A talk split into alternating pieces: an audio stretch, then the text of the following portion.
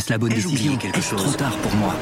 Prenez vos décisions d'investissement avec le soutien de Clarity AI. Gérez votre portefeuille tout en lui assurant une croissance durable grâce à l'association d'une IA puissante et d'une grande expérience de l'industrie. Notre technologie augmente l'efficacité des processus réglementaires, y compris ceux liés à l'article 29 de la loi énergie-climat. Réduisez les risques et atteignez vos objectifs de durabilité en vous basant sur des faits vérifiés et des méthodologies transparentes. Clarity AI, la technologie au service des décisions humaines. Rendez-vous sur clarity.ai et passez à l'action dès aujourd'hui. Éducation, santé, environnement. Ça fait dix ans qu'UBS, le sponsor de cet épisode de la story, s'engage dans les investissements responsables. Alors quand j'entends dire qu'il y aura un avant et un après Covid-19, je sais déjà que pour UBS, l'après se fera comme avant, en faveur de la société. C'est aussi pour ça que j'ai choisi d'y placer mon argent.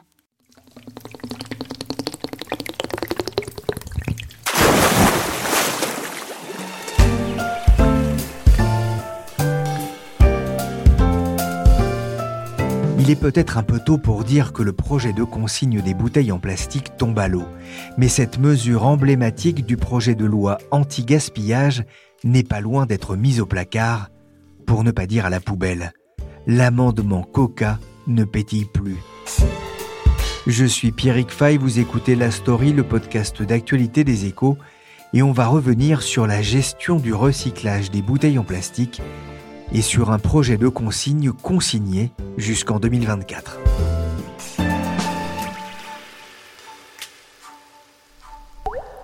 À la maison, je suis un peu le responsable du tri. Oui, c'est moi qui sors les poubelles. Je me disais encore hier soir qu'il manquait quelque chose pour descendre les poubelles. Pour les bouteilles en plastique, c'est le container avec le couvercle jaune. Ça marche bien le tri sélectif, en tout cas pour ce qui concerne ses contenants. Aussi, j'avoue avoir été assez surpris en entendant parler du projet de mise en place d'une consigne des bouteilles en plastique.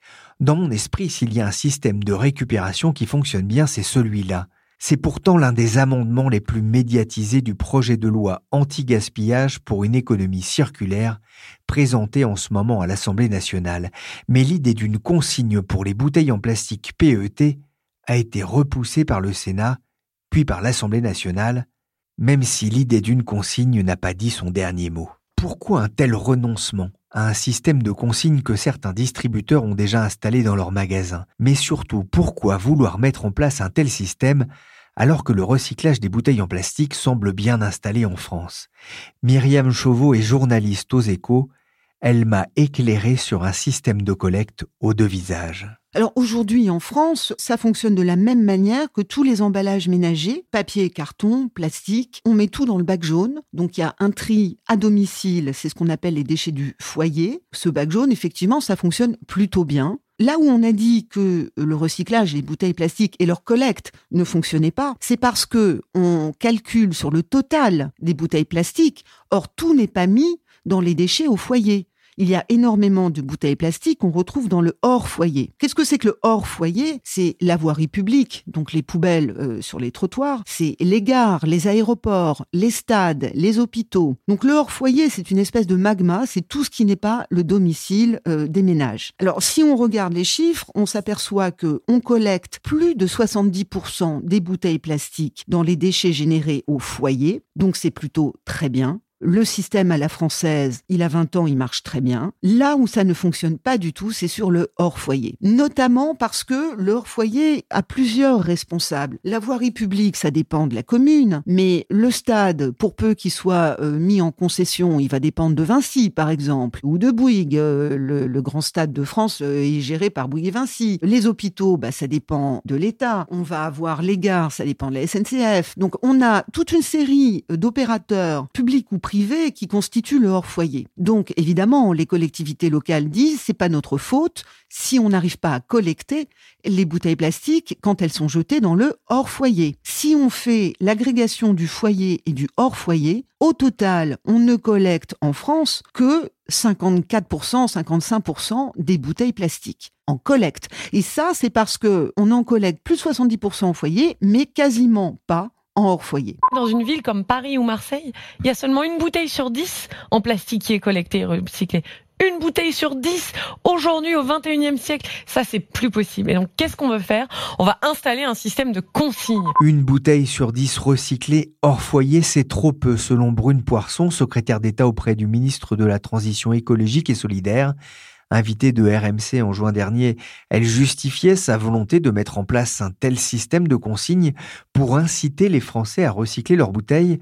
Alors Myriam, justement, en quoi ça consiste, une consigne? La première idée de la consigne, c'est que vous payez votre euh, emballage, donc en l'occurrence votre bouteille en plastique. Si vous achetez une bouteille d'eau minérale, vous payeriez 15 centimes de plus au titre de la bouteille. Et ces 15 centimes vous seraient restitués quand vous ramenez la bouteille vide. Et vous la ramèneriez dans une machine à consignation qui vous rendrait euh, vos 15 centimes. Là où on n'est pas sur la consigne telle qu'on la connaissait en France jusqu'à présent, c'est que le projet porté par Brune Poisson, c'était une consigne où la machine à consignation avale la bouteille plastique, mais la broie. Et ce sera pour du recyclage de la matière, de la résine plastique. Ce ne sera pas, comme on connaissait en France traditionnellement, une consigne pour réemploi, en France, ce qu'on faisait, c'était une consigne des bouteilles en verre qu'on lavait et qu'on réutilisait. Il n'est pas question dans le projet de Brune Poisson d'une consigne pour réemploi, mais bien d'une consigne pour broyage, recyclage. On parle de 15 centimes par bouteille? C'est pas vraiment dissuasif Alors là, c'est un montant qui a été fixé dans ce projet en fonction des expériences ailleurs en Europe. La consigne broyage, recyclage des bouteilles plastiques a déjà été mise en place ces dernières années par une bonne dizaine, si ce n'est plus, de pays européens. On a vu ce qui marchait, ce qui ne marchait pas. En dessous d'un certain montant, ça ne marche pas. Les gens ne ramènent pas les bouteilles. Au-dessus, ça peut poser un problème de modèle économique pour les minéraliers, par exemple. Hein. Une bouteille d'eau minérale pas très chère, il faudrait pas non plus tripler son prix. Donc, le bon équilibre, d'après les expériences faites ailleurs en Europe, semble être 15 à 20 centimes. Pourquoi est-ce que à un moment on a appelé ça euh, l'amendement Coca parce que Bruxelles a voulu bien faire dans l'histoire du recyclage des déchets plastiques. Bruxelles a déterminé un objectif de collecte de 90% des bouteilles en plastique à horizon 2029-2030. Cet objectif, il a été fixé dans un texte européen. Il va s'imposer à tous les pays européens. Or, on dit, Radio Moquette dit, que c'est Coca-Cola qui a influencé le législateur européen et obtenu qu'on mette dans la loi européenne cet objectif de 90% de collecte et de recyclage euh, des bouteilles plastiques, enfin plus exactement de collecte. Alors, le législateur européen, euh, certains médias lui ont posé la question de savoir si c'était vrai que Coca était à l'origine de cet objectif de 90% de collecte des bouteilles plastiques. Officieusement, la réponse de Bruxelles, c'était que oui, en effet, il y avait eu des discussions, mais que la raison pour laquelle il n'y avait que les bouteilles plastiques pour lesquelles il y avait un objectif européen, c'est autre industriel sur aucun autre type d'emballage n'avait fait de proposition. Et donc ils ont pris la seule proposition qui existait, qui était une proposition des industriels de la boisson, Coca en tête. Pour que je comprenne bien, quel est l'intérêt euh, d'un industriel euh, de la boisson justement qu'on récupère 80, 90 ou 70 Tout d'abord, ça redore un peu le blason de la bouteille en plastique. Hein. Il est certain que le plastique a pas bonne presse si euh, dans l'image populaire, le plastique est vu comme recyclable et consigné, ça améliore beaucoup son image. Par ailleurs, c'est une question également financière. Dans un pays comme la France, Coca-Cola paye une éco-contribution sur toutes les bouteilles plastiques qu'il met sur le marché remplies de coca en l'occurrence. Si il y avait un système de consigne, il ne paierait plus l'éco-contribution, il paierait le système de la consigne, ce qui lui reviendrait somme toute probablement moins cher. Il y a beaucoup d'opposition à, à ce projet. En premier lieu, les maires, pour quelles raisons alors évidemment, le système de la consigne, il est vertueux dans les pays où il n'existait jusqu'à présent aucun système de collecte et de recyclage des déchets. C'est pas le cas de la France. La France a été précurseur en Europe sur la collecte et le recyclage des déchets ménagers.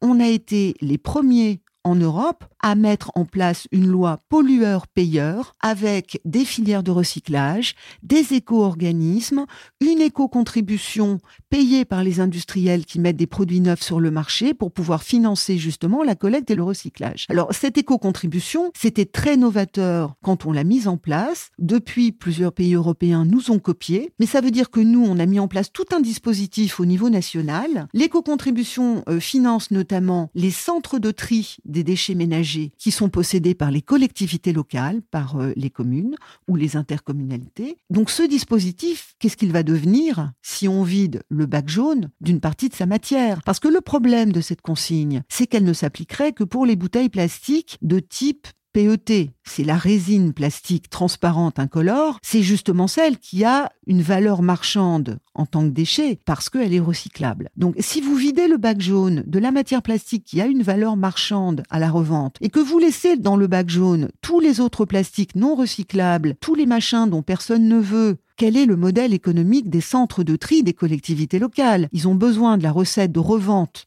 des matières, ils ont besoin d'un soutien de la filière recyclage un soutien financier pour fonctionner, là, les collectivités locales se sont inquiétées pour leur modèle et ne voyaient plus comment leur centre de tri pourrait se moderniser et comment ils pourraient investir pour améliorer le tri. On comprend bien pourquoi les collectivités territoriales sont vent debout contre ce projet hein, de d'amendement euh, Coca.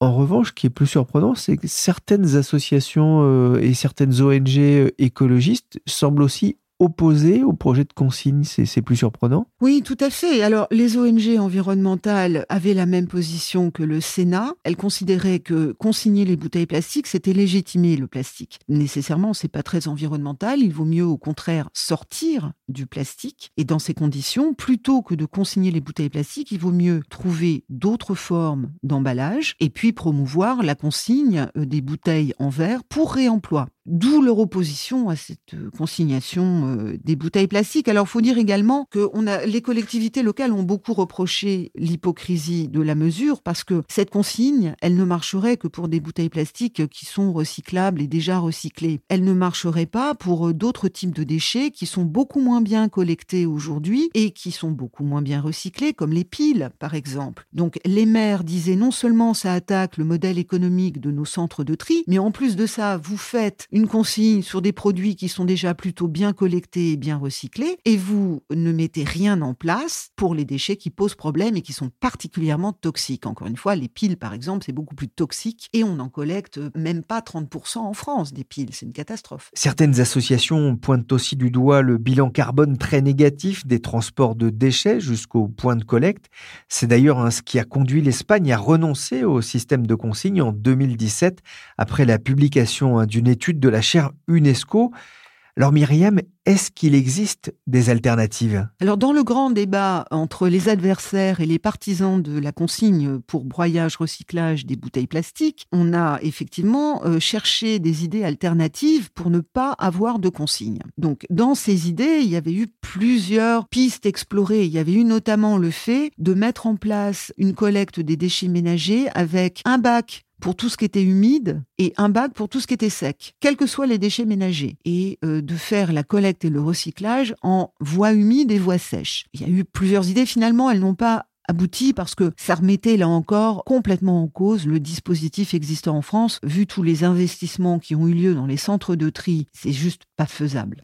L'objectif d'atteindre 90% de recyclage des bouteilles en 2029, ça vous paraît euh, tenable? On va voir. Alors justement, euh, comme les collectivités locales étaient extrêmement opposées, finalement, Elisabeth Borne a choisi de rendre un arbitrage qui a été qu'on n'irait pas contre le souhait des collectivités locales. Les collectivités locales voulaient qu'on leur laisse le temps de déployer l'extension du tri de tous les plastiques. Vous savez qu'en France, aujourd'hui, une partie de la population française met dans le bac jaune l'ensemble de ce qui est en plastique. Une autre partie ne met encore que les bouteilles et rien d'autre. D'ici quelques années, toute la population française va mettre dans le bac des déchets recyclables l'ensemble des emballages en plastique. Donc les collectivités voulaient le temps de déployer cette formule, voulaient le temps d'améliorer leur collecte. Elisabeth Borne a tranché. Elle laisse le temps aux collectivités locales de faire la preuve que le système actuel marche et il y a une clause de revoyure en 2024. Si jamais en 2024, il ne semble pas possible d'atteindre les 90% à temps pour l'objectif européen de 2029, dans ce cas, on pourra très bien ressusciter le projet de la consigne des bouteilles plastiques. Pour l'instant, ce projet est enterré, mis de côté? Alors, il est en disons qu'il est semi-enterré. Euh, l'arbitrage gouvernemental a été rendu. On ne veut pas se mettre les collectivités locales à dos à quelques mois des municipales. C'est pas très malin. La clause de revoyure en 2024 va motiver les collectivités locales pour justement trouver un moyen d'améliorer la collecte et le recyclage. Il va également y avoir un grand plan Marshall sur les déchets hors foyer avec des mesures spéciales pour justement collecter et recycler enfin tous les déchets hors foyer. Donc rendez-vous en 2024. On va juste rappeler au passage que les bouteilles en plastique ne représenteraient que 6% des déchets plastiques.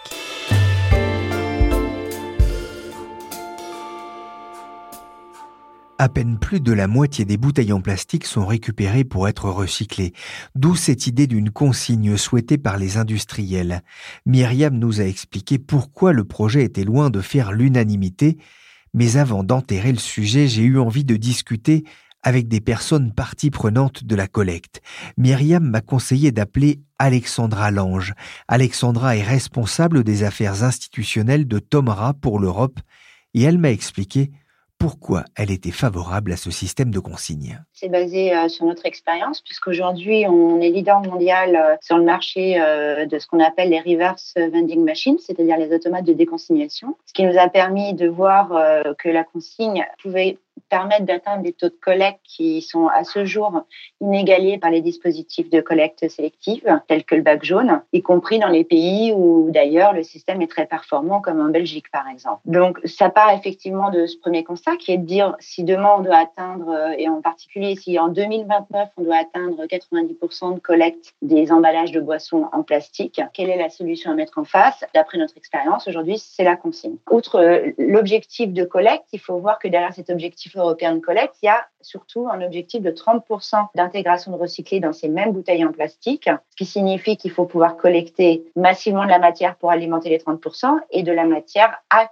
au contact alimentaire. Et à ce jour, il n'y a que la consigne également qui permet de répondre à ces objectifs en fournissant des flux euh, constants permettant de générer les investissements nécessaires pour ensuite faire du bouteille, euh, du bottle to bottle. Cela signifie que c'est une réponse à la difficulté que l'on a à récolter suffisamment de matière plastique malgré ce système du tri sélectif à la maison? Il faut voir la consigne comme un outil complémentaire. C'est ni plus ni moins un outil de collecte comme le bac jaune est un outil de collecte. Aujourd'hui, en France, il y a une extension des consignes de tri qui permet de vraiment augmenter les performances euh, du bac jaune, très clairement. Et on a déjà des usines qui font euh, de la qualité euh, PET recyclé apte au contact alimentaire. Néanmoins, quand on est face à un objectif de 90%, on ne connaît aucun pays qui puisse atteindre cet objectif sans la mise en place de la consigne. Donc c'est vraiment l'outil complémentaire qui permet de répondre précisément à cet objectif et derrière à celui des 30% qui sous-tend la création d'emplois à un niveau local. Et ça, c'est important parce que souvent on oublie que derrière cette consigne, il y a non seulement évidemment euh, l'objectif de réduire les déchets sauvages, mais aussi de vraiment donner aux matériaux PET la meilleure seconde vie qu'ils puissent avoir, c'est-à-dire un retour à la bouteille, mais également l'idée de créer des emplois sur un territoire, puisque dès lors qu'on a un objectif de 30% d'intégration de recyclés,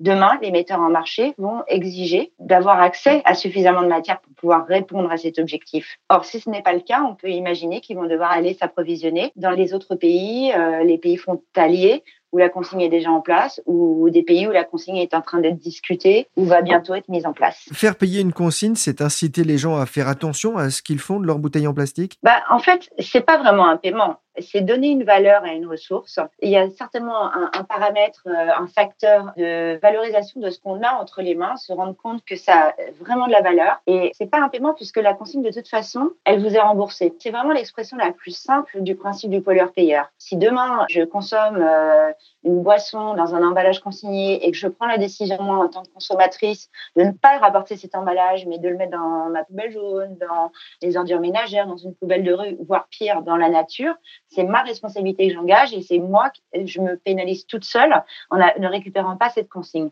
Donc, il n'y a pas de notion de paiement. On n'est plus sur une notion d'emprunt de l'emballage. On tombe un peu sur des notions d'économie de la fonctionnalité, finalement, où vous allez utiliser un emballage que vous allez rapporter une fois vide et euh, pour lequel on vous restituera le montant euh, que vous aurez payé en amont euh, qui correspond à peu près à une caution. Mais c'est vrai qu'en France, on a quand même ce système de tri sélectif avec qui permet de récupérer un certain nombre de bouteilles à la maison.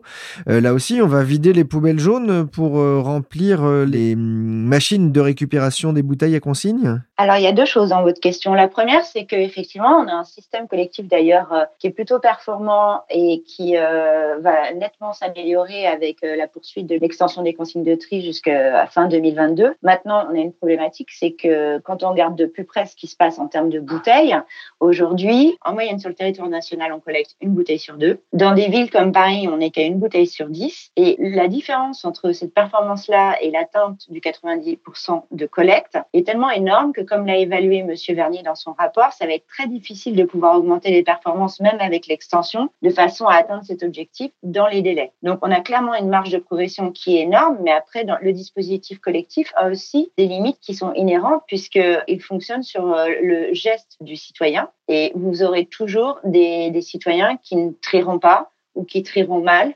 Et ce que la consigne apporte, c'est qu'elle permet de garantir le retour de cet emballage que vous avez besoin de réinjecter dans une boucle d'économie circulaire. Sur le deuxième point que vous avez évoqué, sur euh, vider le bac jaune au profit de machines euh, d'automates de déconsignation, il faut savoir que en général, si on regarde un peu comment le dispositif est installé pour la consigne en Norvège ou en Lituanie, on va constater qu'en gros, en termes de points de retour, vous allez avoir un quart de points de retour automatisés, donc avec des machines, et trois quarts qui sont des points de retour manuels. C'est-à-dire que vous avez nécessairement des points de retour en bas de chez vous chez votre commerçant. L'idée étant que le bon dispositif de consigne, pour qu'il fonctionne, il faut qu'il soit facile à utiliser.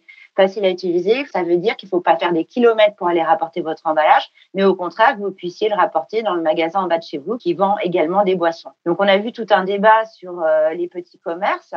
Mais en fait, si on regarde ce qui se passe vraiment en Norvège, en Lettonie, les petits commerces sont tous dans le dispositif de consigne et donc ont tous cette fonction de points de retour et à ce titre sont indemnisés par le dispositif de consigne. Ensuite, sur l'idée de vider le bac jaune, c'est pas ça, c'est assurer une meilleure fin de vie aux bouteilles en plastique puisque comme je vous le disais tout à l'heure, la consigne permet de collecter massivement des matériaux qui sont directement aptes au contact alimentaire. Et c'est la meilleure fin de vie que vous puissiez donner à une bouteille. Le bac jaune, il reste néanmoins utile et clé si on veut atteindre aussi de bonnes performances sur les autres matériaux d'emballage. Et c'est plus que nécessaire. Et d'ailleurs, même sur ces autres matériaux, on a des objectifs très élevés. Aujourd'hui, si on regarde les performances actuelles françaises, elles sont plutôt pas mal. Quand demain, elles vont être évaluées à la lumière de la nouvelle règle de, calcul du recyclage qui va être imposée partout en Europe, elles vont chuter comme dans tous les autres pays. On a entendu au Sénat un certain nombre d'inquiétudes concernant euh, ce système de consigne et l'idée notamment que ça pourrait encore plus inciter à produire des bouteilles en plastique. Oui, c'est un débat euh, qu'on a vu, mais c'est une réflexion qui est très intéressante. Maintenant, euh, chez Thomas, on regarde vraiment dans les faits ce qui se passe. Et si on, regarde euh, les faits, les données qui ont pu être présentées sur apparemment une augmentation forte de la consommation des emballages en plastique pour les boissons en Allemagne, en fait, sont des données qui partent de l'année de la mise en place du dispositif de consigne en Allemagne. Si vous regardez vraiment ce qui s'est passé au niveau, par exemple, des eaux en bouteille en Allemagne, bien avant, en vous plaçant bien avant la mise en place du dispositif de consigne, vous allez vous rendre compte qu'en fait, la consommation de l'eau était déjà sur une augmentation constante. C'est pas le fait d'avoir mis en place la consigne qui a fait exploser euh, les ventes euh, d'eau en bouteille. Du coup, il faut vraiment euh, regarder ce qui se passe au global et pas se contenter de regarder ce qui s'est passé à la mise en place d'un dispositif de consigne. Et en revanche, ce que le dispositif de consigne a clairement permis en Allemagne, c'est de stabiliser plus ou moins par rapport à d'autres pays le, nombre d'emballages de boissons réemployés. Objectif 90% de bouteilles PET recyclées, ça va en faire des kilos de bouteilles. Et c'est aussi un marché potentiel très important puisque le collectif Boisson estime à 26 000 le nombre d'automates à installer pour couvrir correctement le territoire en France. Pour l'instant, l'amendement Coca a été remisé au frigo, mais on a entendu ce que disait Myriam. Il pourrait en ressortir d'ici à 2023 si entre-temps le niveau de collecte n'atteint pas un certain seuil qui devrait être fixé par la loi en cours d'examen à l'Assemblée nationale. Un débat à suivre dans les pages des échos. Merci à Alexandra Lange de Tomara et à Myriam Chauveau des échos. La story, le podcast d'actualité des échos, s'est terminé pour aujourd'hui. L'émission a été réalisée par Willy Gann, chargé de production et d'édition Michel Varnet. La story est diffusée sur toutes les plateformes de téléchargement et de streaming comme Apple Podcast, Podcast Addict, Castbox, Spotify ou encore Overcast.